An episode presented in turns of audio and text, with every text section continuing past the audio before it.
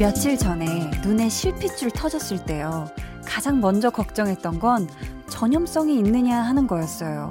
그렇다고 하면 라디오를 하러 갈 수도 없으니까 머릿속이 복잡해졌죠. 아니, 시작한 지 2주도 안 됐는데 빠져야 하는 건가?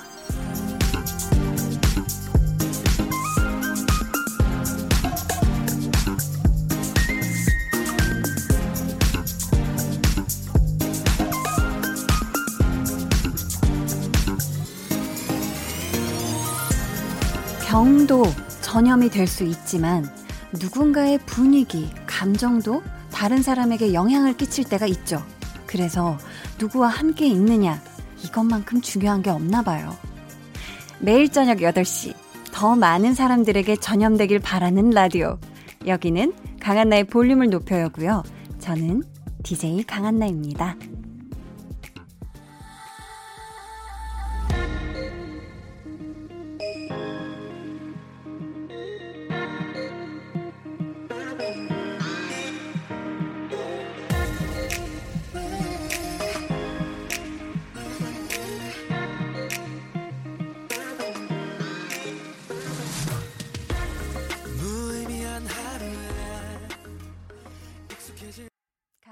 볼륨을 높여요. 오늘 첫 곡은 가세븐의 You Are 이었습니다. 어, 진짜 다행히도 실핏줄 터진 거는 전염되거나 하는 건 아니었어요. 제가 진짜 너무 걱정돼서 의사 선생님께 정말이죠. 전염성, 전염성 정말, 정말 없죠? 라고 몇 번을 되물었거든요. 진짜 근데 병이라는 건 어, 이게 전염이 되면 아프죠. 또 괴롭습니다. 하지만 저희 볼륨은요. 전염되면 좋아요. 행복합니다. 그렇죠? 네, 저의 이 활기찬 기운, 긍정적인 에너지, 이 분위기 그대로 여러분께 전해져서 웃음 가득한 주말 저녁이 되신다면 제가 정말 더 바랄 게 없을 것 같네요. 저희 오늘 2부에는요, 토요일 토요일은 배우다. 바로 토토배. 그 첫 시간 준비되어 있고요. 배우연구소의 백은하 소장님과 함께 합니다. 저희가 앞으로 매주 토요일 국내외 핫한 배우들의 이야기 또 작품들에 대해서 다뤄볼 텐데요. 오늘의 주인공은 배우 한지민 씨입니다. 기대 많이 해주시고요. 그럼 저는 볼륨을 높여요와 때려요. 뗄 수 없는 그런 관계. 광고 듣고 올게요. 매일, 매일 밤 강한, 이제부터 매일 밤 8시. 이 짧은 멘트를 하는 것도 쉽지 않은 라디오 아기 DJ. 저 강한나와 함께 해주세요. 강한나의 볼륨을 높여요. 높여요. 이렇게 좀 높여야 되나?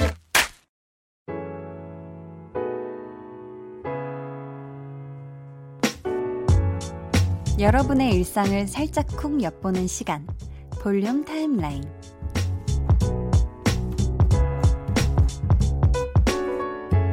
문은경님, 한나 디제이님, 저는 요번에 충남 공주 공산성 둘레길 걷고 귀여운 캐릭터 기차 타고 공주 밤 축제에 다녀왔어요. 맛집 가서 맛있는 것도 먹고 재래시장도 구경하고 재밌었네요 하셨어요. 와, 너무 좋겠다. 이렇게 축제에 가다니, 어, 저도 이런 먹을거리 축제 특히 너무 가보고 싶은데요. 아직 이런 축제는 가본 적이 없어요. 너무 좋은 시간 많이 보내고 오셨네요. 조현진님, 저는 곧 대학교 2학년 올라가는 학생인데요. 요새는 뭘 해야 재밌고 행복하게 살 수 있을지 고민이 돼요. 이런 게 대2병인 걸까요? 여행도 자주 다니고 스쿠버 다이빙처럼 색다른 취미도 해보려고 하는데 한나 누나 생각은 어떠세요? 라고 하셨어요. 아, 대학교 2학년이면 음, 아, 대학교 이제 이런 거구나. 이렇게 보내면 되겠구나 하면서 조금 약간 그죠? 대학교에 대한 그런 막 풋풋하고 떨리는 마음은 살짝 사라지고, 아, 나 앞으로 뭐 또 새로운 거 해야 되지? 고민이 될 때예요. 딱 그때입니다. 어, 진짜 현지님이 원하시는 것처럼 여행도 자주 가는 거 추천하고요. 음, 스쿠버 다이빙처럼 이런 약간 색다른 취미생활 해보는 거 저 정말 강추합니다. 뭔가 스스로에게 계속 새로운 뭔가 기운을 불어 넣어주려면 새로운 행동을 해야 되는 것 같아요. 네. 김채윤 님이 친구랑 카페에 갔는데요. 친구가 샷을 추가해서 커피를 먹더라고요. 괜히 그게 멋있어 보여서 저도 한번 샷을 추가해봤는데 망했어요. 종일 가슴이 두근거려 잠을 못 잤네요. 유유. 그래서 스텔라 장의 카페인 신청합니다. 어, 잠을 못 잤구나. 저는 사실 커피라는 거를 20대 초반 조금 약간 늦은 나이에 시작을 했어요. 근데 어, 저도 처음 커피 마셨을 때 그 순간을 잊을 수가 없는데 심장이 너무 뛰는 거예요. 그래서 어막 진짜 심장 뛰는 소리가 내 귀에 들릴 정도로 그랬었는데 이제는 정말 뭐 먹어도 네, 그냥 살짝 잠에서 깨는 정도인 것 같고 근데 저도 아직 해 지고 나서 먹는 카페인은 좀 예민한 것 같아요. 밤에 잘 잠을 못 자겠더라고요. 그러면은 저희 김채윤 님이 신청하신 이 노래 듣고 볼륨 타임라인 이어갈게요. 스텔라장 카페인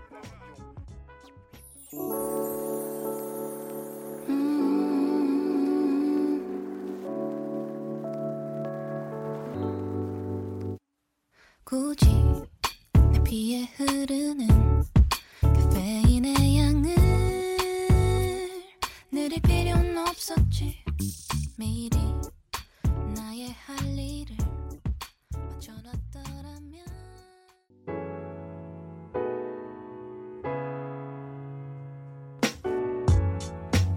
스텔라장의 카페인 듣고 오셨습니다. 유진경님 피곤함을 이겨내고 저녁 메뉴로 카레를 후딱 만들었어요. 근데 평소보다 더 맛있는 카레로 완성돼서 가족들의 폭풍 찬양, 폭풍 찬양을 들었습니다. 피곤함이 싹 씻겨 내려가네요. 하셨어요. 와, 직접 이렇게 카레를 만드신다. 심지어 또 후딱 만드신다. 아, 보통이 아니신가 봐요, 요리 실력이. 근데 또 평소보다 더 맛있었다. 이거 보통이 아닙니다.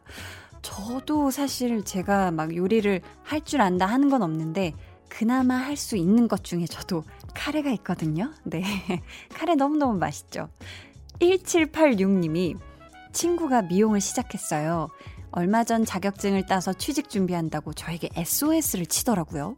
그래서 지지난주부터 일반 펌, 매직 펌, 볼륨 펌, 거기에 오늘은 제일 어렵다는 앞머리 컷까지 다 해줬어요. 한나 디제이님, 머리카락 빌려주는 저, 진정한 우정 맞죠? 하셨는데, 와, 머리카락을 내어줄 정도면 진짜 절친, 찐친이시구나. 아니, 친구의 미용을 이렇게, 어? 취직 준비하는 친구를 위해서 머리카락을 이렇게 다 내준. 아니, 근데, 펌을 세 종류나 한꺼번에 하셨어요? 와, 정말, 이 우정, 정말 인정합니다. 네. 김보영 님이 한나 디제이님, 저 파마했는데 정말 이상하게 돼서 울고 싶어요. 유유. 괜시리 머리 한 것 같아요. 그냥 생머리로 있을걸. 어떻게 하면 좋죠? 유유. 하셨는데, 아유, 그러면은 빨리 자주 감으세요. 샴푸하고 린스를 많이 많이 써서 자주자주 감아주세요. 그러면 조금이라도 빠른 시일 내에 이 약간 망한 것 같은 펌이 이렇게 약간 느슨하게 좀 natural 웨이브라고 하죠. 좀 편안하게 풀릴 수 있으니까 우리 보영님 울지 말고 샴푸하고 린스로 머리를 네 자주 많이 감으시길 바라겠습니다. 이쯤에서 저희가 노래 한 곡 듣고 올까요? 아, 이분 지난 수요일 출연해서 정말 정말 뜨거운 반응이었습니다. 요거 춤이 아 막 계속 생각나고 정말 재밌더라고요. 지코의 아무 노래.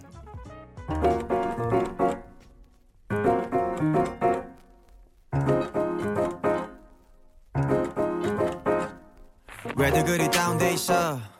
뭐가 문제야 say something. 분위기가 겁나 싸해. 요새 이런 게 유행인가? 왜들 그리 재미없어? 아 그건 나도 마찬가지. Tell me what I got to do 급한 대로 블루투스 켜. 아무 노래나 일단 틀어. oh, oh,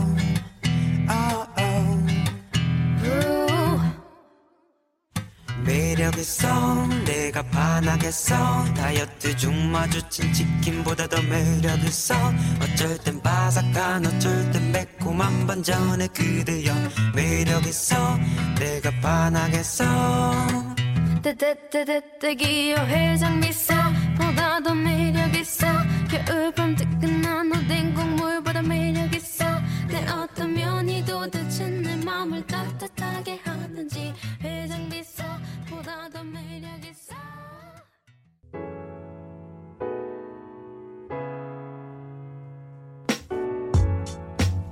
지코의 아무 노래에 이어 듣고 오신 곡은 악동 뮤지션의 매력있어 였습니다. 볼륨 타임라인, 이번에는 어떤 사연이 올라와 있을까요? 정소라님, 드디어 5년 만에 짝사랑이랑 커피 마시기로 했어요. 상대는 예전에 다니던 회사의 상사예요. 이제 저 어떡하죠? 뭐를 입고 나가야 할지, 무슨 얘기를 해야 할지, 하루 종일 그 생각뿐이에요. 하셨는데, 아우, 막, 제가 같이 설레네요. 와, 5년 만에 짝사랑이랑 커피 마신다. 어, 저는 그러면, 음, 혹시 우리 소라님 스스로 막, 나 이 색깔 옷 되게 잘 받는다 이런 거 아시는 거 있나요? 모르신다면 거울에 옷을 이렇게 다 이렇게 대보세요. 그랬을 때 내 입술 색깔이 가장 예뻐 보이는 색깔이 내 얼굴이랑 가장 잘 어울리는 personal 컬러라, 컬러라고 대충 알고 있습니다. 네, 그런 가장 얼굴이 화사해지고 입술이 예뻐 보이는 그런 색깔로 입으시고 부디 행복한 시간. 네, 5년의 짝사랑 시간이 원이 없는, 원도 한도 없는 그런 사랑스러운 시간 보내시길 바라겠습니다. 너무 축하드려요. 강수민님, 수능 보고 다이어트 중이에요. 대학생 되면 미팅, 소개팅 많이 하고 싶어서요. 요번에 몸무게 앞자리 바뀐 기념으로 저녁 때 떡볶이 튀김 먹었어요. 내일부터 다시 다이어트 도전하려고요 하셨는데 수민님 아니 아직 지금 대학생 되려면은 보자. 지금 만약에 합격을 하면은 이제 3월부터인데 아직 시간 많아요. 네. 지금은 일단 즐겨요. 일단 수능 끝났잖아요. 아직은 다이어트 시작하기 일러 일러. 그러니까 일단 좀 맛있는 거 많이 먹고 많이 놀러 다니고 다이어트는 뭐 한 2월 중순부터 시작하면 되지 않을까 싶습니다. 5324님. 매년 그러하듯 올해도 제 목표는 다이어트인데요. 다른 건 다 참을 수 있는데 딱 하나 라면 냄새를 못 참겠어요. 라면 국물에 찬밥 한 숟가락 그냥 말아 먹고 싶고 샐러드를 먹다가도 이 정체 모를 풀들이 꼬불꼬불 라면이면 좋겠다 싶어요. 어떡하죠? 하셨는데 라면 냄새가 참 보통이 아닙니다. 이 주변에서 라면 끓이는 사람이 없어야 돼요. 이게 냄새 맡으면 한 젓가락은 일단 기본 해야 되거든요. 아, 주변에 라면을 먹는 사람을 피해 다녀라 라고 말씀드리고 싶고, 음, 근데 저는 샐러드 먹는 거 추천하지 않아요. 이게 헛배 부르고 금방 또 배가 고프단 말이에요. 차라리 든든한 탄수화물을 좀 챙겨 드시길 바라겠습니다. 저희 이쯤에서 노래 한 곡 듣고 올게요. 조설란 님이 신청하신 곡입니다. 해리 스타일스의 Adore You.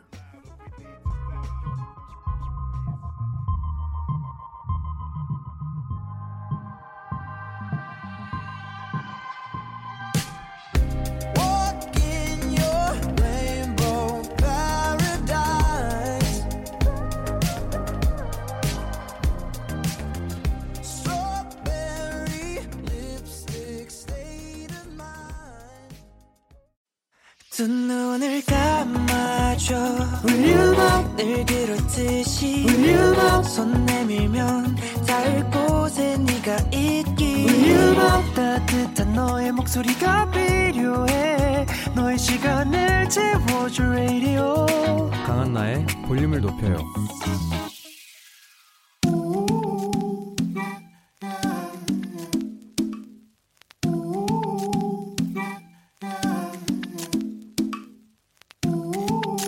볼륨 가족이라면 누구나 무엇이든지 마음껏 자랑하세요. 네, flex.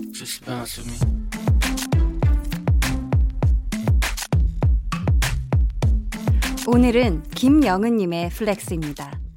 6개월의 대장정을 끝내고 드디어 적금 만기 완료! 겨우 6개월인데도 중간중간 해지하고 싶은 마음을 꾹 참느라 얼마나 힘들었는지 몰라요. 비록 소액이지만 제 자신이 너무 대견해요. 와, 오늘 flex의 정석 of 정석 오셨습니다. 돈 자랑 아닌가요, 이거? 네? 아니, 하루에 100원씩만 모아도 모은 거 아닌가요? 네? 김영은님, 너무 축하드립니다. 아, Money Flex.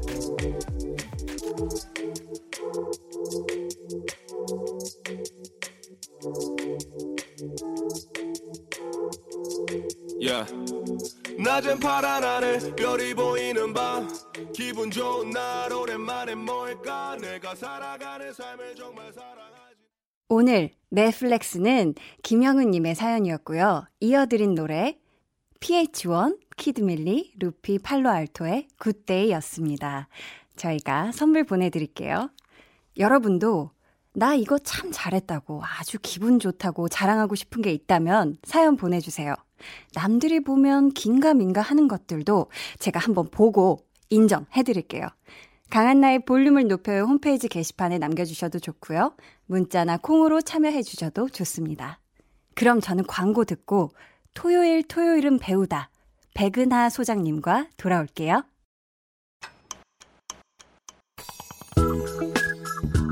매일 저녁 8시 강한나의 볼륨을 높여요.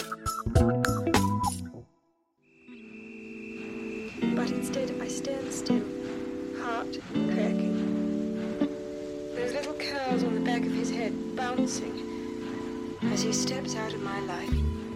Whatever. 이름 한지민 중학교 때 CF로 연예계 데뷔 학창 시절 추억은 무엇과도 바꿀 수 없는 중요한 시간이라 생각해서 학교 생활에 비교적 지장을 덜 주는 잡지, 광고 모델 위주로 활동.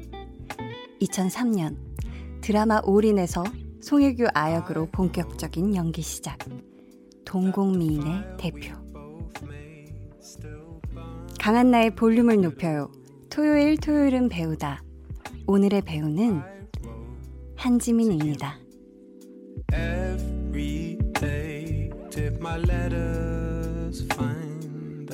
Way 네, 마치 한지민 씨가 오신 것처럼 소개를 해드렸는데요. 한지민 씨 없는 한지민 씨 특집입니다. 네, 저희가 배우 없이 배우 이야기를 하는 이 시간 함께 해주실 분은요. 배우 연구소의 백은하 소장님입니다. 어서 오세요. 네, 안녕하세요. 안녕하세요. 미스백은 네. 오지 않았지만 저는 미스백이긴 합니다. 네, 아, 저 미스백 굉장히 감동 깊게 봤는데, 네, 아니 처음 봬요, 아, 소장님. 네. 네, 어, 처음 뵙는데 반갑습니다. 아, 반갑습니다. 아, 네. 하지만 저희 영화를 좋아하는 분들이라면 소장님 이름을 한 번쯤은 다 들어보지 않았을까 싶은데 혹시라도 낯선 분들을 위해서 소개 한번 부탁드릴게요. 음, 저는 꽤 긴 시간 한 20년 정도 영화 네. 기자로서 일을 해 왔고요. 어, 한 재작년부터 배우 연구소라는 연구소를 열고 네. 그 안에서 배우를 연구하고 있는 배우 연구자 네. 백은하입니다. 안녕하세요. 안녕하세요. 혹시 배우 연구소라는 게 뭔가요? 어, 그러니까요. 사실은 우리가 배우들을 아주 사랑하는데 네. 가끔 보면 내가 왜 이 사랑을 시작하게 되었지? 음, 혹은 아니면 이 사랑을 어쩌자고 계속 하고 있지? 음, 이런 생각에 빠질 때가 있잖아요. 네. 그런 사람들의 마음 속에서 이 배우들에 대한 사랑을 계속 유지하고 음. 그리고 계속 배우들을 사랑할 이유를 찾게 하는 어, 그런 연구를 하고 있는 네. 곳입니다. 정말 좋은 연구소네요. 아 혹시 저 강한나라는 배우에 대해서도 살짝 연구를 해보신 적이 있으실까요? 음, 사실 영화보다는 드라마로 만날 기회가 훨씬 더 많아서 아, 네. 영화 같은 경우는 아마도 가장 인상적이었었던 작품이 네. 순수의 시대의 가희라는 인물이었었던 것 같은데요. 네. 실제로 그 인물을 보면서도 느꼈지만 또 이번에 저희가 같이 또 이 코너를 또 함께 한다는 얘기를 듣고 네.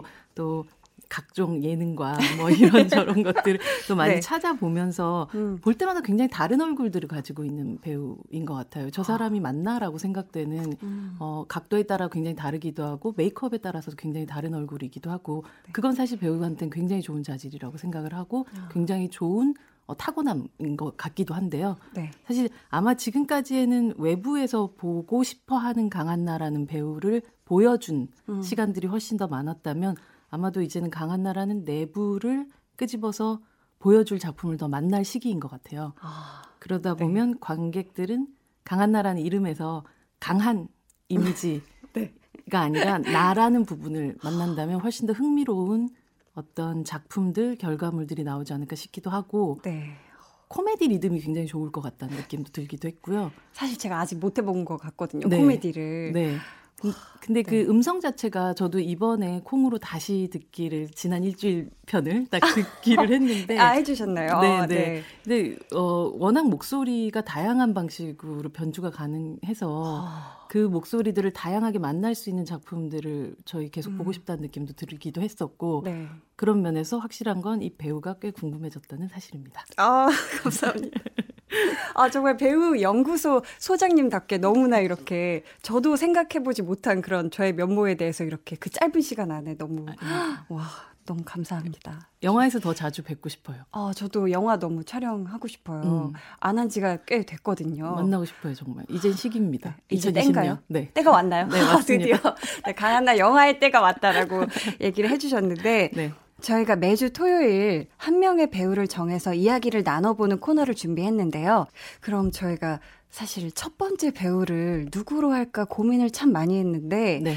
그 중에서도 우리 한지민 배우를 선택한 건 사실 저 때문이었죠. 그러게요. 그래서 네. 제가 어, 어떤 배우를 가장 먼저 이야기를 할까라고 생각을 하다가 어 그렇다면 한나 DJ는 어떤 배우를 이야기를 하고 싶을까 먼저 여쭤봤었거든요. 네. 근데 한지민 배우 이름이 나왔어요. 네. 어떤 이유일까요?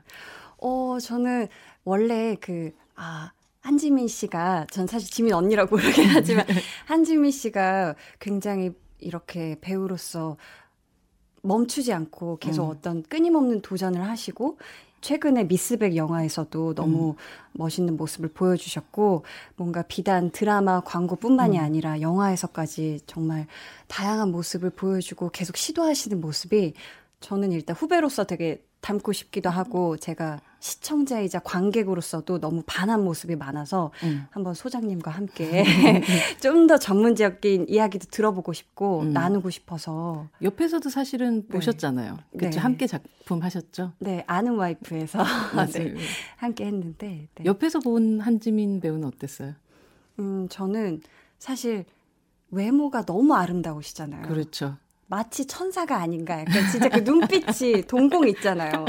동공이 진짜 천사가 아닌가 싶을 정도로, 와, 너무, 일단 첫, 첫 인상은 너무 아름다우시다였는데, 그 내면의 솔직함? 음.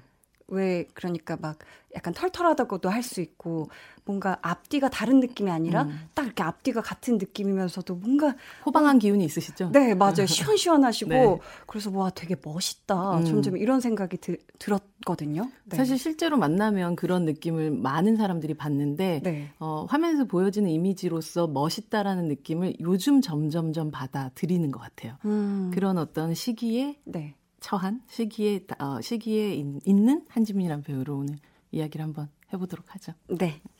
아, 그럼 저희가 음. 한지민 씨가 전체적으로 영화보다는 드라마 쪽에서 활동을 많이 했던 것 같아요. 영화 네. 그리고 편수로 치자면 좀 더 그랬던 것 같기도 하고 네. 최근에 들어서도 또 다양한 드라마에 출연하시기도 하셨죠. 음, 네. 그쵸. 네. 네. 그럼 저희가 노래 듣고 본격적인 이야기를 나눠볼게요. 아누와이프 OST입니다. SF9의 Love Me Again.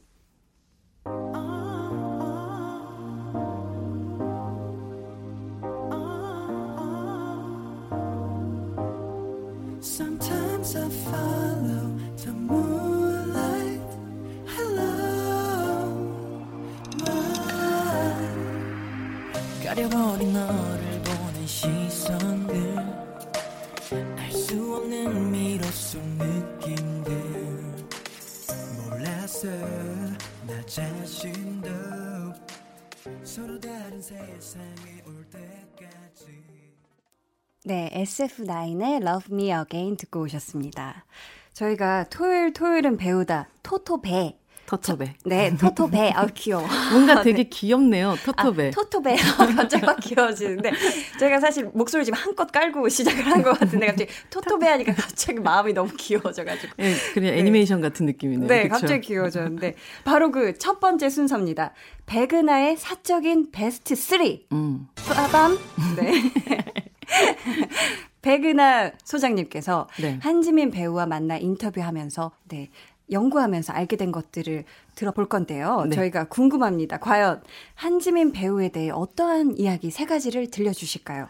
네. 어, 아주 사적인 베스트가 될 것 같은데요. 어, 기대됩니다. 사적인 베스트. 어, 사실 플랜맨이란 영화에서 음. 보면 지금까지의 또 한지민 배우랑 굉장히 다른 음. 느낌의 어, 역할로 등장을 해요. 그래서 여기 나와서 막 노래를 막 부르는데 네. 어, 노래 가사가 막 개나 줘버려, 소나 줘버려, 뭐 이런 아, 시원시원하게. 시원시원한. 네, 네. 근데 굉장히 무게에게 되게 엉뚱하고 실수 투성이인 음. 그러니까 정재영 배우가 연기하는 플랜맨은 음. 플랜에 맞춰가지고 모든 걸 하는 사람이라면 노계획. 반대로. 아. 네, 정말 그 기생충의 송강호 씨 같은 계획이 없어야 된다라고 얘기하는 네. 그런 노계획의 여성으로 등장을 하는데 네. 그 모습이 굉장히 굉장히 파격적으로 귀여웠었어요. 파격적으로 귀여웠다. 귀여웠었어요. 예. 네. 사실 그 미스백이란 영화에서 이지원 감독이 음. 어, 한지민 배우를 캐스팅하게 됐었던 가장 첫 만남이 네. 어떤 모 브랜드 뒤풀이 장소였었다고 하는데 거기서 우연히 한지민 씨를 봤는데 한지민 씨가 위아래로 검은색 옷을 입고 있는데 그 옆에 클러치를 이렇게 끼고 있었대요. 네. 근데 한지민 감 한지민 배우를 보던 이지훈 감독의 느낌이 되게 이게 일수 가방처럼 보였다. 근데 어. 뭔가 되게 성격 아. 있고 포스 있고 네. 그런 느낌을 받으면서 자기가 오. 머릿속으로 생각했던 한지민이라는 사람과 너무 다른 느낌을 받았다고 하더라고요. 아, 그래요. 그래서 실제로 만나본 분들이 그 호방한 느낌 네, 그리고 시원시원하고. 시원시원한 느낌 같은 것들을 많이 받으시는 만큼 음. 실제로 아마 캐릭터들을 통해서는 관객들에게 대중들에게는 많이 전달되지 않았지만 음. 한지민이란 배우는 이런 어떤 호방한 클러치 들고 있는 네. 일수 가방 같은 배우. 어, 그러니까 굉장히 다정다감하고 사랑스럽고 귀여운 모습도 있지만 그런 호방하고 시원시원한 그런 멋있는 모습도 네. 함께 있는 네. 그런 배우 사적인 베스트 3에 하나죠. 하나죠. 네. 네. 두 번째를 말씀을 드리자면 네. 어, 한지민의 눈물인 것 같아요. 아, 어, 한지민 배우 진짜 눈물이 많은 것 같아요. 저도 그 눈물을 보았습니다. 저 쫑파티에서 보았는데요. 어, 저 영화 끝나고 나서 미스백이라는 영화 끝나고 나서 어, 제가 인터뷰를 하기 전에 어, 저도 이제 영화를 보자마자 나와서 음. 어, 백상아를 비롯해서 그 영화 속에 나오는 모든 여성들을 음. 좀 안아주고 싶었다라는 얘기를 드렸었거든요. 그러니까 갑자기 너무 펑펑 울었어요. 네, 펑 인터뷰를 앞두니까 펑펑 울지는 못했지만 눈물이 음. 고였었는데 네. 사실 청룡 영화제 때 이제 여우주연상을 수상을 하면서 음. 수상 소감을 하면서 그렇게 눈물을 펑펑 흘리면서도 자기가 해야 될 이야기를 또박또박 해내는 모습을 봤었거든요. 그 음. 모습을 옆에서 보던 김혜수 배우가 또 함께 눈물을 음. 어, 그러니까 약간 눈물 전염을 시키는 그런 사람인 것 같아요. 그죠. 또 한지민 배우님의 또 눈이 그렁그렁한 걸 보면 같이 또 마음이 막 흔들리고 이러잖아요. 그리고 그 제 기억으로는 미스백의 그 여우 조연상을 받으신 배우분께서 또 네. 수상 이렇게 수상하셨을 네, 때도 소연 같이 맞아요. 네, 같이 또 눈물을 막 흘리는 모습을 그러니까요. 것 남이 상. 받는데 왜 저렇게까지 우나라는 생각이 드는데 이정 네. 감독 받을 때도 그랬고 그쵸. 그러니까 정말 주변에 있는 사람들의 즐거움 음. 그리고 어떤 슬픔 같은 것들에 대한 공감 능력이 굉장히 뛰어난 사람이라는 느낌을 받았었어요. 아, 저도 음. 정말 공감합니다. 음. 방금 그 말씀에. 네. 세 번째는 이 사람이 삶과 연기라는 게 분리되지 않은 사람이라는 느낌이었어요. 네. 어, 뭐 미스백이란 영화를 계속 언급할 수밖에 없는 것 자체는 이 가장 대표작이기도 하지만 이 영화를 보고 있으면 배우로서의 욕심뿐 아니라 이 영화 속에 나오는 등장 인물들이 가지고 있는 처한 환경, 음. 이 특히나 이제 학대 이런 데 방치 이런 거에 사각지대에 놓여 있는 어린 아이를 보고 있는 어떤 그 사회에 대한 이야기를 하고 있는 영화인데 네. 그게 이제 본인이 이 영화에 참여를 함으로써 음. 이런 아이들에 대한 관심이 조금 더 필요하다. 필요하다라는 걸 맞아요. 얘기를 하고 싶어 했다고 하더라고요. 음. 그래서 단순히 배우로서 역할에 대한 욕심뿐 아니라 그 영화 넘어서까지 고민을 하는 사람인데 대학 전공도 그렇고 사회복지에 대한 음. 관심이 굉장히 많고 맞아요. 사회봉사활동 혹은 뭐 국제 구호 제- 어, 단체에 대해서 음. 어, 지지를 호소하기도 하고 그게 사실 자기가 생각하고 있는 어떤 삶이란 게 어때야 되고 우리가 함께 살아가는 삶이 어때야 되는 거를 연기를 통해서 뭔가 보여주시는. 보여주는 사람이라는 생각을 했었죠. 맞아요. 저도 그게 따로가 아니라 이어져 있다는 음. 그런 것에 더, 아, 정말 멋있으시다. 이런 생각을 저도 같이 더 했었던 것 같아요. 맞습니다. 저희가 잠시 후 3부에는 한지민 배우의 영화들 소개해 드릴 테니까 기대 많이 해주시고요. 코너 끝낼 때 깜짝 퀴즈가 있다는 거 잊지 마세요. 그러면 2부 끝곡입니다. 봄밤 OST입니다. 레이첼 야마가타의 노 디렉션 듣고 올게요.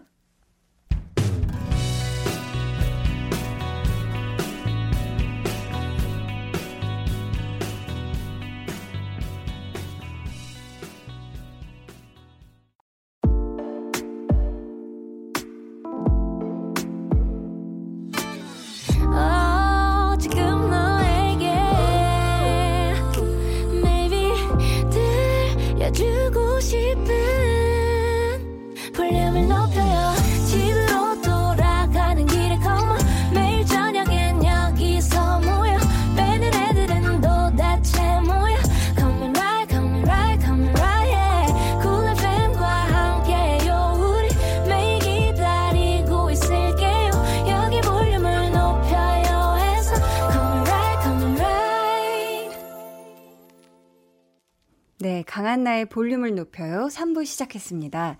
토요일 토요일은 배우다. 배우연구소의 백은하 소장님과 함께하고 있고요. 오늘의 주인공은 배우 한지민 씨입니다. 저희 이번에는 소장님이 직접 추천해주시는 한지민 배우의 영화들 만나볼 시간입니다. 이름하여 신의 한수! 빠밤! 네. 저희 첫 번째 영화 제가 대사로 먼저 소개를 해드리겠습니다. 아무튼 이정희가 왔다니까. 네. 잠깐만 이게 상상이 될지 모르겠는데 소장님 혹시 이게 어떤 영화의 어떤 장면인지 아시겠어요? 네, 바로 청년에서 네. 이렇게 안 하신 것 같은데. 네, 조금 더 귀엽게 하긴 하셨는데 네, 저 너무 거침없이 했네요. 네, 호방하게. 네. 너무 호방하게 해주시긴 네, 했는데 네. 어, 한지민 배우는 지금은 좀 그러니까 처음에 등장했었던 한지민 배우 되게 소녀 같다라는 소, 말을 많이 하는데 네. 이 영화를 보면 소년 같아요. 아, 소년 같은 모습. 네, 어. 소년 같은 모습을 볼 수 있는 그런 영화이기도 하고 네. 지금 또 생각하면 이 영화는 음, 굉장히 또 가슴 아프기도 한 게 고 장진영 씨 그리고 김주혁 씨를 동시에 또 만날 수 있는 영화기도 했었죠. 아, 그두 사람의 러브 스토리 혹은 아니면 인생의 굴곡들을 옆에서 지켜보고 또 시샘하기도 하고 또 그러면서 또 받아들이기도 하고 실수도 하는 아직까지 인생에 어떻게 보면 어 뭔가 실수가 많은 초년생 같은 느낌을 의 한지민 배우를 만날 수 있는 그런 영화였었고 네. 2005년이니까 이제 15년이 넘은 작품이 돼버렸네요. 네. 아, 그렇게 오래된 거라니. 네. 그렇게 오래된 것 같지 않았는데. 그러니까요. 시간은 지났지만 뭐 한지민 배우의 얼굴은 그대로인 것 같은데. 어, 그건 변함이 없는 것 같아요. 이 영화 속에서 보면 정말 그런 그 좀 까불기도 하고 실수도 하고 그러면서도 귀엽고 말씀하셨던 그 재현해 주셨던 그술 취한 장면까지 어, 네. 이정희가 오는 순간 모든 사람들이 즐거워지는 그런 음. 역할을 연기를 하셨었죠. 저희 두 번째 작품도 제가 대사를 먼저 한번 읽어보는 걸로 하는데, 큐. 네. 아 이거 정말 부담스럽네요. 이 명령기를 그냥 제가 읽어야 되는 거죠. 읽, 읽을게요. 아, 나는 가르쳐 줄 것도 없고, 줄 것도 없어. 대신 네 옆에 있을게. 지켜줄게. 어, 이 장면이 아, 어, 저도 멋지세요. 너무 멋있었던 명대사인데. 어, 이 미스백에 굉장히 건조하고 좀 서걱거리는 음성이 살아있는 살아있는 것 같은 느낌을 받았던 것 같아요. 네, 이게 아, 이게 어, 정말 그 어린 꼬마 아이와 음. 함께 김시아 배우가 네, 김시아 배우와 함께 아, 해준 명대사였는데 음. 아, 이게 정말 저도 참 인상 깊었던 그런 대사입니다. 저런 사람이 네. 누군가가 옆에 있어준다면. 음, 좀 세상이 지옥 같을지라도 음. 그래도 버텨나갈 힘이 있을 수 있어 라는 음. 느낌을 받게 됐던 장면이기도 하고 대사기도 했죠. 그죠. 아, 어떻게 보면 이때 막 그 어떤 그 상황에서 영화적 상황에서 한지민 배우가 맡았던 그 역할도 홀로 이렇게 서 있기 힘들어 보이는 그 음, 상황에서. 네. 누군가한테 이렇게 힘이 돼주는 어른이 될 것 같은 그 뭔가 그 막 서로 그 위태로운데 뭔가 그 맞아요. 든든한 그 막 겨울에 매서운 바람과 함께 말이죠. 뭔가 맞아요. 그, 이게 보면 누군가가 봤었을 때는 미스백이라는 이 백상아라는 여성이 어린 시절 자신을 닮은 이 지은이라는 아이를 구원하는 영화다라고 생각할 수 있지만 음. 실제로 이 영화를 끝까지 보면 어, 그 지은이라는 아이가 동네에 지나가는 많은 어른들 중에서 음. 어쩌면 미스백을 선택한 걸 수도 있다는 생각을 했거든요. 어, 어, 그래서 네. 서로가 서로를 구원했던 영화. 음, 그래- 서로가 네. 그렇기 때문에 이건 어른이라서 조금 더 어린 아이를 구워, 구해낼 수 있는 게 아니라 음, 인간이 인간에게 어떤 순간을 맞이했다면 음. 그 순간 서로를 구해낼 수 있구나라는 아, 희망을 주었던 영화였기도 했죠. 네. 저희가 마지막은 한 장면을 설명을 한번 드려볼게요. 네.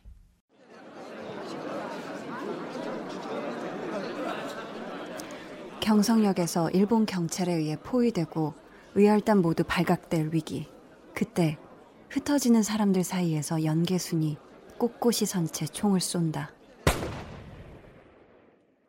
아, 음. 등장인물의 이름이 나와서 짐작을 하셨을 것 같은데 영화 밀정입니다. 네. 네, 이게 김지훈 감독님도 그렇고 같이 출연한 공유 씨도 그렇고 한지민 씨의 총 액션에 대해서 극찬을 하셨다고 해요. 사실 총이요. 네. 의외로 어, 어렵죠. 이렇게 폼나게 쏘는 게 되게 어려워요. 그렇더라고요. 저도 총 쏴봤는데 아 멋있게 잘 못 쏘겠어요. 일단 뭐 무게도 네. 있지만 실제로 그게 그 실제 총이 아닌 경우는 그렇죠. 그게 무게처럼 느껴지게끔 쏘는 것도 되게 어려운 부분이고. 반동이나 이런 걸 네. 진짜 리얼하게 멋있게 하기가 맞아요. 그리고 자기가 네. 쏘는 그 폼과 음, 화면에 보이는 멋있게 보이는 총 쏘기가 또, 또 다르고, 다르고 그죠. 네. 그래서 뭐 한국에서 제일 총 잘잘 쏘는 그런 배우라면 정우성 배우를 얘기를 하기도 하지만 네. 또 여성 배우들 중에서는 한지민 배우가 총 쏘는 어떤 네. 어, 자세 혹은 아니면 느낌 같은 게 굉장히 좋다고 하더라고요. 극찬을 또 이렇게 네. 총 액션에 대해서 극찬을 그러니까요. 한지민과 총 가장 멀어 보일 것 같은 그런 네. 그죠. 조합이잖아요. 근데 한국에 있는 여배우 중에 가장 총을 멋있게 잘 음, 쏘신다. 맞아요. 한지민 아. 배우가 보면 자세 네. 자체가 좀 굉장히 꼿꼿한 데가 있는데 어, 네. 그 꼿꼿함 같은 게 이렇게 확실히 사격 자세에서 잘 나오는 음. 느낌을 받기도 했었고 네. 이 영화가 전체적으로 뭐 송강호 배우라든지 공유 배우라든지 의열단 단원들이 대부분 대부분이 아니라 모두 남성으로 되어 있고 맞아요. 그 안에서 한지민이라는 배우가 실질적으로 우리가 외향적으로 봤을 때 큰 몸집은 아니잖아요. 그렇죠. 그렇기 때문에 자칫하면 묻힐 수 있는 그런 음. 캐릭터였는데 존재감이. 예, 근, 네. 근데 그런 존재감 자체를 굉장히 스스로 음. 아주 꼿꼿한 어떤 그 기운 같은 걸로 그렇죠. 어, 절대로 묻히지 않게끔 삐져 나오게끔 만들었던 음. 것 같아요. 어, 그런 면에서 이 연계순이란 캐릭터를 다시 한번 밀정이란 영화는 보시면서 이 캐릭터를 따라서 보시는 것도 굉장히 좋지 않을까 싶기도 합니다. 이 연계순의 캐릭터를 따라서 보는 것도 음. 좋다. 우리 한지민 배우의 신의 한수, 청년, 미스백 그리고 밀정 이렇게 세 작품을 소개해 드렸는데요. 소장님 개인적으로는 이 중에서 최애 작품, 최애 캐릭터가 뭘까요? 사실은 네, 저는 항상 모든 배우들의 가장 최애를 네. 가장 최신작으로 잡고 싶어요. 아 가장 최신작. 음. 네, 그런 면에서는 음. 지금 어, 미스백의 백상아가 아닌가라는 생각을 하기도 하고 그 네. 이유는 그 전에 많이 설명을 또 드리기도 했는데 음. 기대하고 있는 어, 작품은 있어요. 어, 바로 지금 현재 촬영하고 있는 조제라는 조제. 작품인데 조제 호랑이 그리고 물고기들이라는 일본 영화를 또 좋아하셨던 분들이라면 거의 또 레전드 같은 어, 츠마부키 사토시의 작품이 있는데 정말 명작이죠. 네.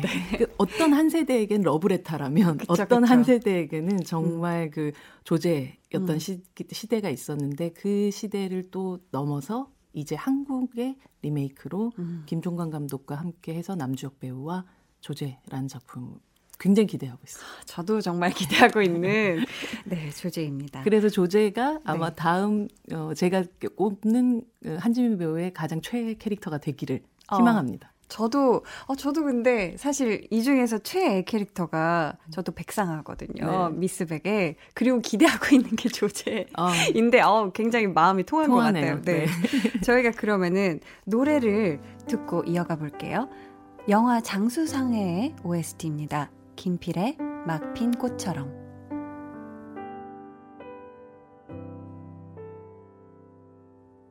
사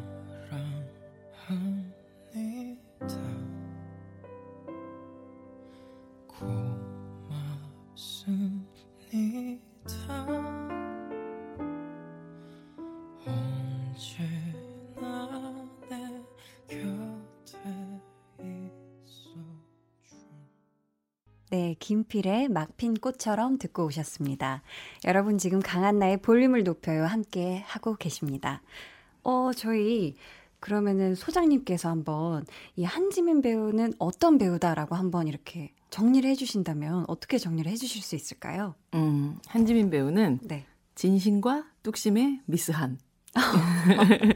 이게 진심과 뚝심의. 미스한. 음, 어, 네. 이 자연인 한지민 씨가 가진 세상과 사람에 대해서 가진 어떤 연민이라든지 진심이라든지 애정. 관심이 네. 직업인 배우로서 쉽게 포기하지 않는 어떤 뚝심이란 걸 만났을 때 음. 가장 아름다운 영화적 결과물을 만들어냈던 것 같아요. 아. 그걸 계속 이어갈 수 있고 그런 네. 우리가 흔히 음, 선한 기운보다 악한 기운이 훨씬 더 세다고 생각을 하는데 음. 이 선한 기운으로도 무언가를 증명하고 결과물을 만들어내는 것을 계속 보고 싶다는 음. 그런 마음이 한 구석에 있어요. 아, 그 증명하는 모습을 뭐 계속 계속 보고. 싶다. 본인은 아, 굉장히 네. 힘들 수도 있겠지만 음. 그런 이미 무게가 본인에게 좀 지어 지워진 것 같은 느낌도 있고 누군가가 그런 짐을 지고 갔을 때는 또 네. 끌고 가야죠. 맞습니다. 네. 저희가 오늘 방송 시작할 때 말씀을 드렸죠. 코너, 코너가 끝날 때쯤에 퀴즈가 있을 거라고 했는데요. 지금 나갑니다. 정답 맞히신 분들께, 네, 추첨을 통해서 세 분께 영화 예매권과 팝콘 세트 선물로 드릴 테니까 잘 듣고 맞춰주세요. 소장님. 네, 퀴즈 나갑니다. 네. 다음 중 한지민 배우의 출연 작품과 역할의 연결이 잘못된 것을 골라주세요. 1번 밀정 의열단원 2번 청연 비행사 3번 미스백 백주부 어, 어렵네요. 어유 이게 질문이, 네, 퀴즈가 꽤 아주. 네, 한 번더 읽어 드릴까요? 네, 한 1번이 밀정의 의열단원 2번 청연 비행사 3번 미스백 백주부 네. 아, 어, 네. 쉬워요. 아이고 쉬워요. 네. 어려워요. 아이고 달달해요. 네. 여기서 네 정답 보내 주실 곳 알려 드릴게요. 문자 번호 샵 #8910 짧은 문자 50원, 긴 문자 100원이고요. 어플 콩 마이케이는 무료입니다. 소장님. 저희가 오늘 이렇게 첫 시간을 함께 했는데 워낙에 우리 소장님이 방송을 많이 하시잖아요. 네. 첫 방송만 해보면 이 프로그램이랑 나랑 맞을 것 같다 하는데 느낌 좋으신 거죠? 좋습니다. 아 좋습니다. 네. 그럼 다음 주에는 저희가 설날에 만나게 되겠네요. 음, 좀 설날에 어울리는 배우를 한번 모시고 와볼까요? 어, 네. 그러나 오해하지 마시는 항상 배우는 오지 않습니다. 아, 네. 여러분, 네, 오해하지 마세요. 네, 저희 둘이서, 네, 배우에 대한 또 심도 깊고 재미난 이야기 많이 나눠볼 참이니까요. 저도 설날에 어울리는 배우 같이 기대하고 있겠습니다. 네. 그럼 저희는 소장님 보내드리면서 이 노래 같이 들려드릴게요. 이 노래는 한지민 배우가 모 방송에 나와서 좋아한다고 했던 곡입니다. 오늘은 웨스트라이프 버전으로 한번 들어보실게요. 웨스트라이프의 I have a dream. 소장님, 안녕히 가세요. 안녕히 계세요.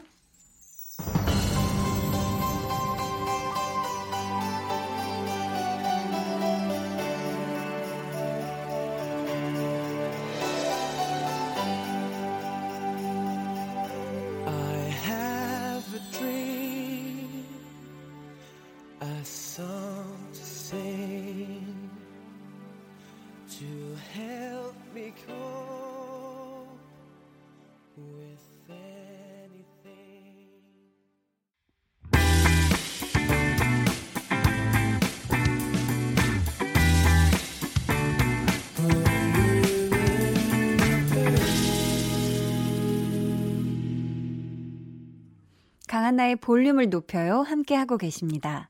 앞에서 토요일은, 토요일은 배우다. 오늘의 주인공 한지민 배우에 대해 깜짝 퀴즈 내드렸죠?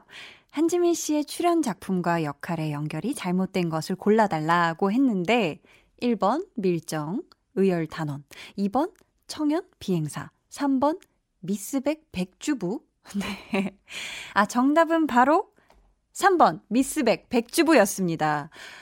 아, 백주부는 백종원 씨의 별명이죠. 미스백에서는 뚜렷한 사실 직업이 없었어요. 뭐 미스백이 세차장, 마사지숍 등 온갖 아르바이트를 전전하면서 생활을 꾸려나가는 백상아라는 인물을 연기하셨었죠. 네. 저희 정답자 중에서 영화 예매권 및 팝콘 세트 받으실 세 분은요. 우리 방송이 끝나고 강한나의 볼륨을 높여요 홈페이지 공지사항 선곡표 게시판에 올려놓을 거니까요. 확인 부탁드립니다. 강한나의 볼륨을 높여요에서 준비한 선물 알려드립니다. 반려동물 한바구음 울지마 마이패드에서 multi balm 2종, 예쁘고 고운님 예님에서 롤러형 wonderful line cream, 천연 화장품 봉프레에서 모바일 상품권, 아름다운 비주얼 아비주에서 뷰티 상품권, 인천의 즐거운 놀이공원 월미 테마파크에서 자유이용권, 쫀득하게 씹고 풀자 박카스맛 젤리, 폴바이스에서 여성 손목시계 교환권, 종이에 담은 바를거리 톤28에서 민감 트러블 care 세트, 남성 의류 브랜드 런던 포그에서 의류 교환권을 드립니다. 그리고 이번 주도 문화 선물 있습니다. 이탈리아 디자인의 거장, 카스틸리오니 전시에 여러분을 초대합니다. 1인 2매로 총 21쌍에게 드리니까요. 원하시는 분들은 볼륨을 높여요 홈페이지 문화선물 게시판에 오셔서 신청해주세요. 자, 그럼 노래 듣고 올게요. 김병달님의 신청곡입니다. 있지의 달라 달라.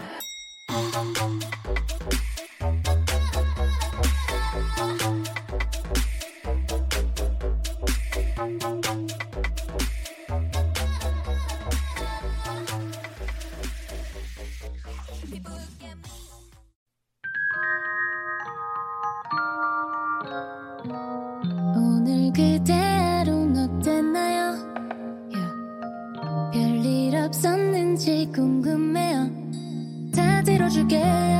Oh yeah. 나와 함께 시달가면 돼요. 강한나의 볼륨을 높여요.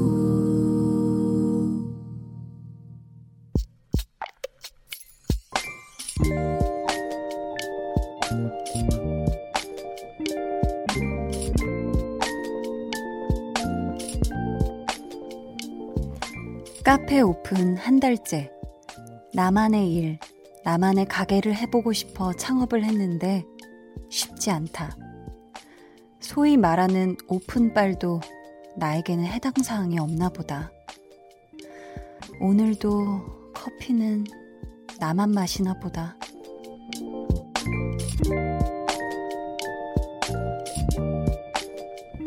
석승민님의 비밀 계정, 혼자 있는 방.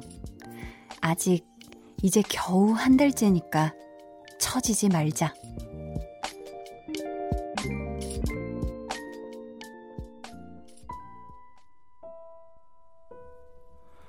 사람들 틈에서 외롭지 않고 잿빛 도시가 익숙해져요 열평 남짓 나의 집이 아늑한 걸요.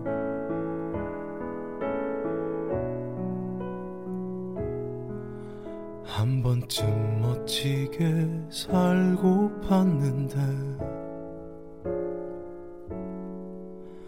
이제는 많이 지치나 봐요 괜찮다고 말하는 게 편안해져요.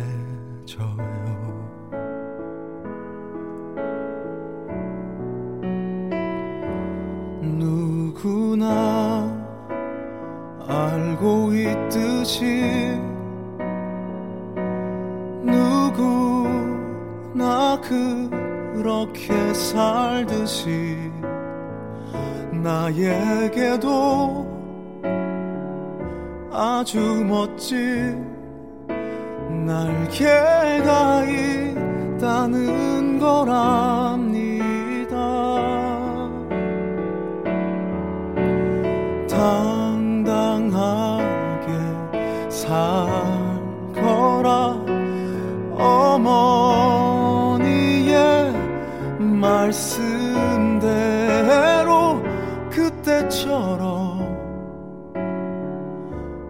억지처럼 축 처진 어깨를 펴봅니다.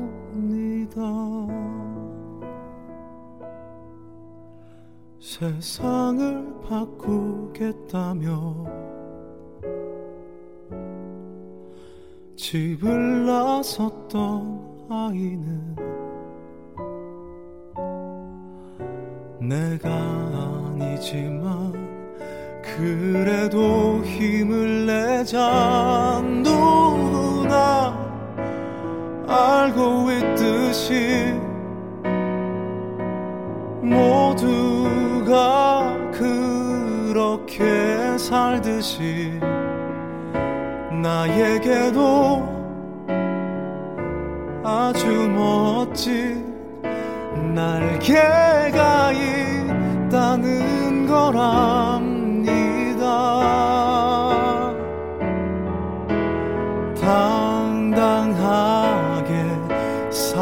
살거라 어머니의 말씀대로 그때처럼 억지처럼 축 처진 어깨를 펴봅니다.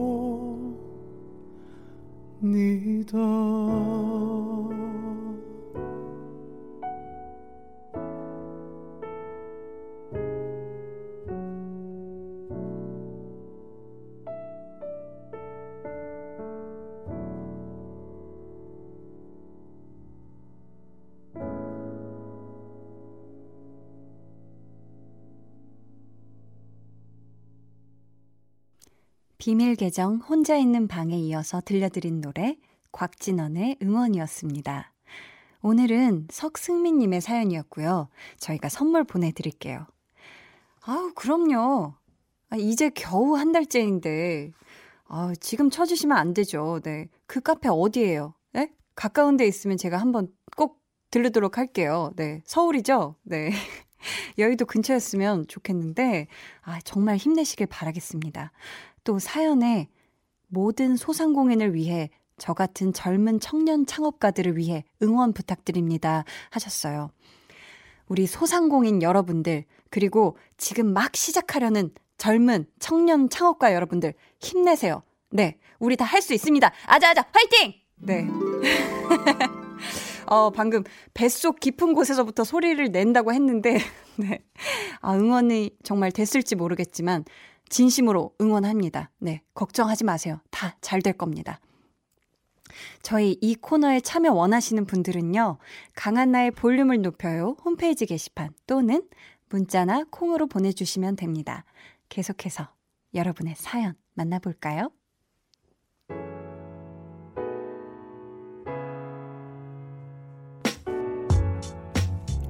아름킴님, 요즘 날씨가 추워서 겹겹이 껴입고 나가 버스를 기다렸어요.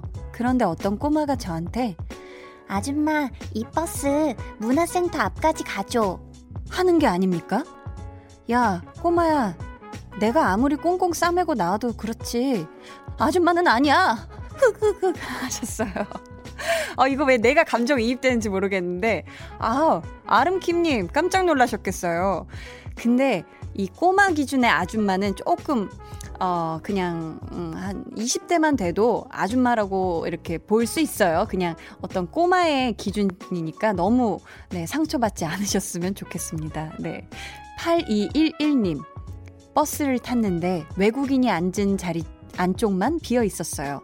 그래서 쭈뼛쭈뼛 소심하게 excuse me 하고 들어갔는데요. 차 안이 더워서 겉옷을 벗으려니까 아니 그 외국인이 너무 덥죠? 왜 그런지 모르겠네요. 저 완전 벙쪘습니다. 하셨는데, 아, 일단 외국인이라서 소심하게 영어로 한번 말을 걸으신 거구나. 근데 사실, 어, 저 어렸을 때만 해도 그렇지 않았는데, 점점 한국에서 거주를 하고 계신 혹은 뭐 굉장히 오래 살고 계신 그런 외국분들이 많아요. 그러니까 저희 어, 로마에 왔으면 로마법을 따르라고 한국에서는 우리 한번 한국말로 시원하게 해보자고요. 의외로 한국어로 시원한 답변이 이렇게 올 수도 있습니다. 6637님, 날씨가 추워서 직원분들과 국밥을 먹으러 갔는데요. 저의 반짝이는 새 구두를 누가 바꿔 신고 갔는지 다 먹고 나오는데 없어진 거 있죠. 진짜 아무리 찾아도 없어서 주인분이 내주신 실내화 신고 돌아왔어요. 속상해요. 아이고, 어떡해. 실컷 새 구두를 신고 갔는데 이게 없어진 거잖아요. 밥 먹고 나오니까. 이런 이런 저런 저런 어떻게 저희가 선물 보내드릴 테니 이 슬픈 마음 싹 잊으시길 바라겠습니다. 그럼 저희 노래 한 곡 같이 듣고 올게요. 김희슬 님이 사연과 함께 신청해 주신 곡이에요. 볼륨을 높여요 3부 로고의 원곡 신청합니다. 솔 피처링 따마의 라이드.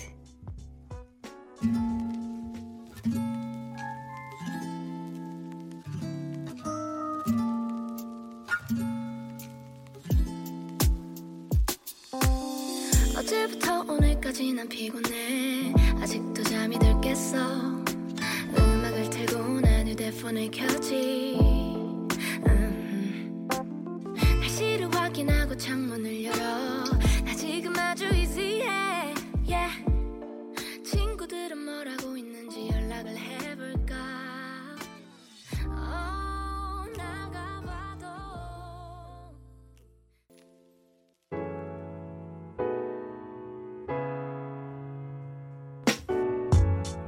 네, 노래 듣고 오셨습니다. 저희 볼륨 앞으로 또 예쁜 손엽서가 하나 도착했어요. 어떤 내용인지 제가 한번 읽어볼게요. 요즘 책상이 왜 이렇게 좁지? 하는 생각에 대대적인 책상 정리를 감행하게 됐습니다. 그러다가 안 쓰는 물건들을 하나씩 버리면서, 아, 책상이 좁았던 게 아니고 안 쓰는 물건들이 차지하던 공간들이 참 많았었구나 하는 깨달음을 얻게 되었죠. 비워야 비로소 채워진다는 무소유의 가르침이 책상 정리를 하면서 큰 의미로 다가올 줄이야. 그러다가 우편 엽서 한 뭉치가 눈에 들어오더라고요.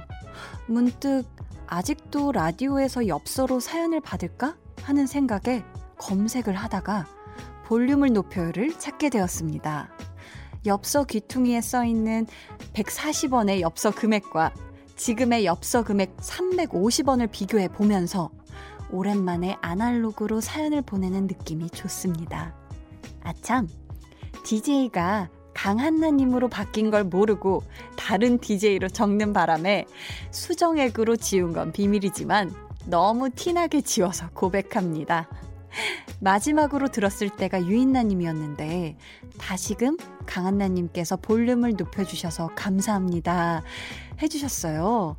와 이렇게 지금 어 저도 이렇게 이렇게 뭐라 그러지 우편이 붙어 있는 엽서 정말 오랜만에 이렇게 제 눈으로 보는데 아. 어, 정말 신기하네요. 이게 손으로 이렇게 잡고 이렇게 손글씨로 써주신 사연을 읽으니까 어, 괜히 또 막 더 설레는 마음이 생기는 것 같고, 아, 이걸 무슨 님이라고, 아, 곽태열님. 아, 또 이름은 또 앞장에 있기 때문에, 네. 우리 태연, 태열님 말씀대로 맞는 것 같아요. 이게 책상이 좁았던 게 아니라, 뭐, 이를테면, 내 방이 좁았던 게 아니라, 뭔가 불필요한 것들이 많았구나. 맞아요. 때로는 우린 너무 많은 걸 채우면서 살고 있는 게 아닌가? 뭐 이런 생각을 해요. 좀 더 비워야 되는데, 어, 좀 더 정리하고 버려야 되는데, 라는 생각이 들어요. 아, 이렇게 오랜만에, 네, 직접 쓴 손 엽서를 저희 볼륨을 높여요에 보내주셔서 감사합니다. 어, 350원 엽서 금액 그 이상의 소중한 가치를 지닌 너무 아름답고 정성 가득한 그런 손편지 정말 감사드리고요. 네, 저도 어, 이 강한나의 볼륨을 높여요. 앞으로 애청하실 수 있도록 야무지게 한번 잘 네, 앞으로 해보도록 하겠습니다. 우리 인천에 사시는 곽태열님 저야말로 정말 진심으로 감사드리고요.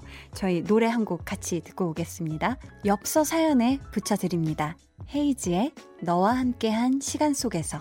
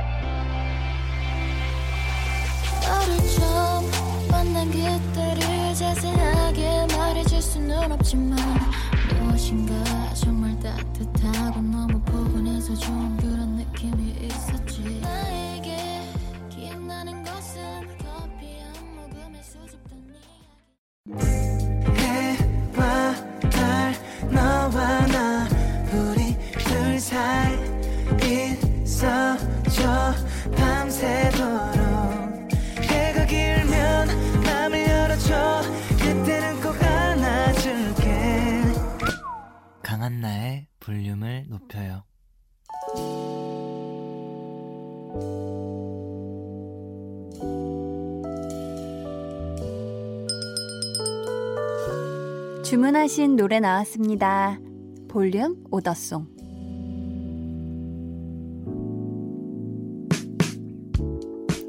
볼륨의 마지막 곡은 미리 예약해주신 분의 볼륨 오더송으로 전해드립니다. 오늘 주문해주신 분은요, 최광준님이세요. 저랑 8년 동안 동고동락했던 과장님이 명퇴를 하십니다. 제가 처음 입사했을 때부터 잘 이끌어 주시고 항상 옆에서 따뜻한 말로 격려를 해 주셨는데요. 막상 명퇴를 하신다니 너무 아쉽고 마음 한구석이 짠합니다. 과장님이 어딜 가시든 항상 건강하셨으면 좋겠고 행복하셨으면 좋겠네요. 신청곡은 토이의 뜨거운 안녕입니다. 라고 보내주셨습니다. 아이고, 과장님, 회사에서 정말 멋진 분이셨나봐요. 이렇게 마음을 쓰시는 광주님도 그렇고요. 정말 사연 감사드리고요. 저희가 선물 보내드릴게요. 내일은 옷깃만 스쳐도 인연, 이원일 셰프님과 함께 할 텐데요. 음, 어떤 이야기를 나눌지는 내일 방송을 통해서 네, 직접 확인해 주세요. 저희 끝곡 토이의 뜨거운 안녕 들으면서 인사드릴게요. 지금까지 볼륨을 높여요. 강한나였습니다.